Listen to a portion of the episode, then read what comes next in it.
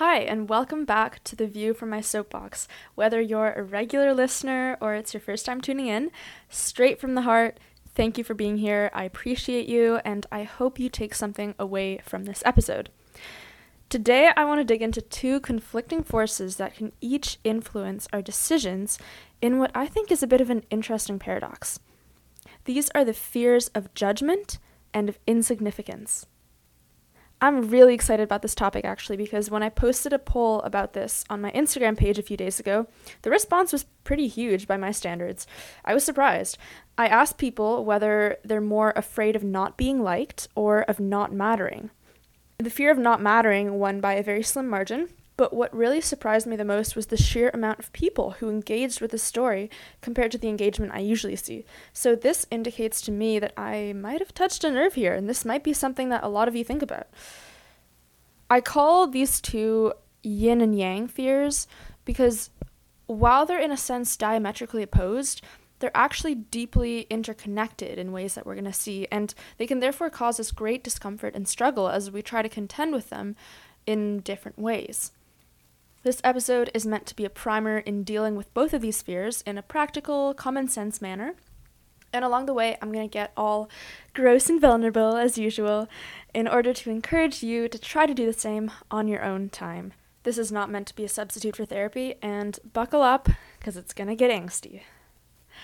Alright, so when I say fear of judgment, what I'm talking about is that insecure, anxious inner monologue that's telling you not to put yourself out there and not to expose yourself too much because people are going to think less of you, people are going to talk shit, and that might kill you. It's about self confidence, and self confidence really comes from self acceptance. So, the way that I see it, that's the core issue here. I believe this fear is one of the greatest forces that holds so many of us back. The fear of insignificance, on the other hand, is plain old existential angst. It's the fear that we don't matter, the fear of never becoming someone, whatever that means, of being mediocre or forgotten. As babies, most of us were swaddled, you know, our every need attended to, like we were the most important thing in the world. We felt deeply cared for at every moment of the day. But emerging into the world of adulthood and independence means realizing how utterly insignificant we and our projects are in the grand scheme of things. And this can be a rude awakening judgment and insignificance, not being liked, and not mattering. These great fears are powerful and conflicting forces in many of our lives, and for those of us who have experienced both, it can result in a confusing catch 22. Simply put, fearing judgment makes us hide, it makes us be small, while fearing insignificance makes us hustle like a hamster on a wheel. Heavy sigh. I want to share a personal anecdote to illustrate this point. For about 12 years as a child, I was the only girl on my hockey team. Shout out to St. Joe's. It was a house league hockey team, and I was always mediocre at best, so the stakes were pretty low. But it didn't feel that way at the time. I felt constantly singled out, and I desperately wanted to fit in with the rest of the team, but I was far too anxious to talk to any of the guys, never mind befriend them. The truth is that they terrified me. I was terrified of what they thought of me as a teammate and as a person. So I tried to make myself as small and quiet as possible. This was a case study in the fear of judgment. Whenever we had to pick partners at practice, for example, I would hang back and I'd wait for the last person picked to inevitably make his way over to me. Whenever I'd have to go into the boys' locker room just before and after each game so that the coach could talk to us, I would try to sit as close to the door as possible and take up as little space on the bench as possible, despite my clunky hockey gear. You can imagine how awkward this was. I was convinced that they noticed everything. I thought that they were laughing every time I missed a shot.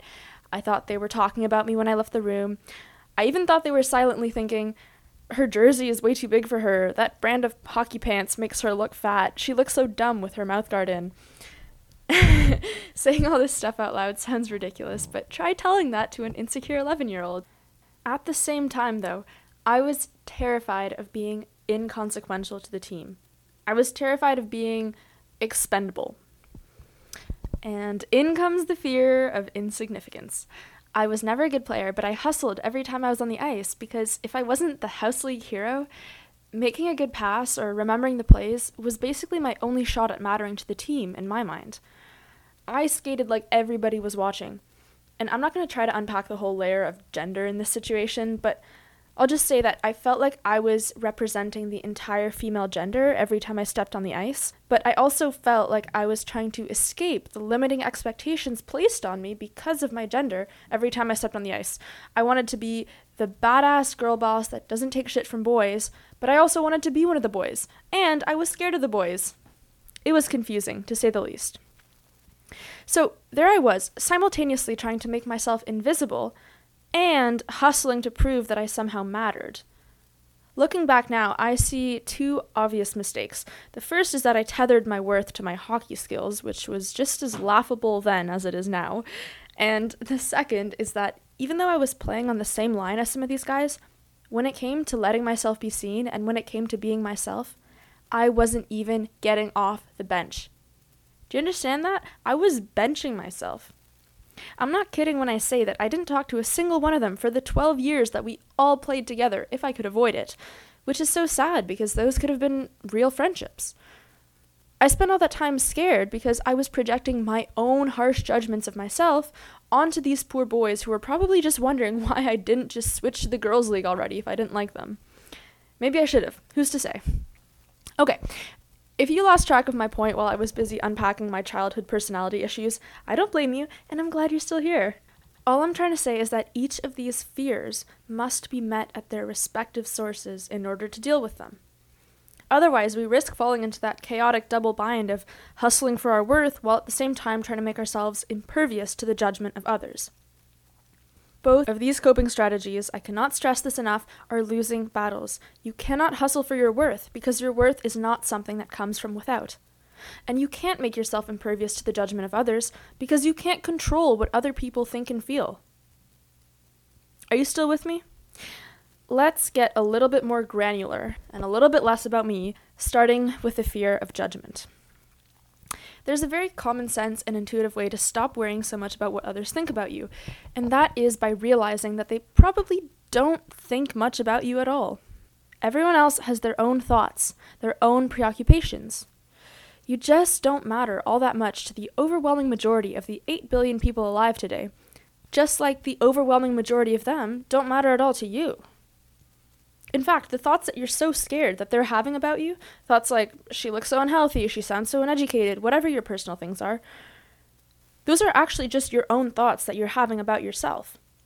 Like the brilliant Kara Loewentheil says, the call is coming from inside the house. Instead of trying to control what other people are thinking, which, like I said, is impossible, focus on modifying your own self destructive patterns of thinking. Wait, wait, wait, Francesca, isn't it true that some people are really judgy and do think all those mean things about me? Yes, certainly. But those people deserve your pity, not your fear. If you're spending your energy judging me, I feel sorry for you, because if you're that judgmental towards other people, you're probably even more judgmental towards yourself. And that is an exhausting way of living. Don't worry about what others are thinking about you then, because they're either not thinking about you that much at all, or they're not worth your sacred, limited energy, y'all. Marcus Aurelius wrote, Nothing that goes on in anyone else's mind can harm you. All right? This is so incredibly important to understand because as long as you're walking around terrified of what other people are thinking about you, you will never be able to show up as yourself because being yourself will just feel too risky, like there's too much at stake. And if you're not showing up as yourself, you know what happens? You're not attracting into your life the people that love you for who you are. And even worse, I think, you're entertaining people who don't see you, who don't know you, and who don't make you feel safe enough to open up. Like Brene Brown would say, you are choosing to fit in at the expense of ever truly belonging. And that is just a rat shit deal. So, to sum it up, the fear of judgment is completely nonsensical because you only think people are judging you when you're judging yourself. So, stop judging yourself, figure out who you actually are, and allow others to see that wonderful, unique creature that the world so badly needs. Insecurity and judgment are no match for radical self acceptance. What about the fear of insignificance?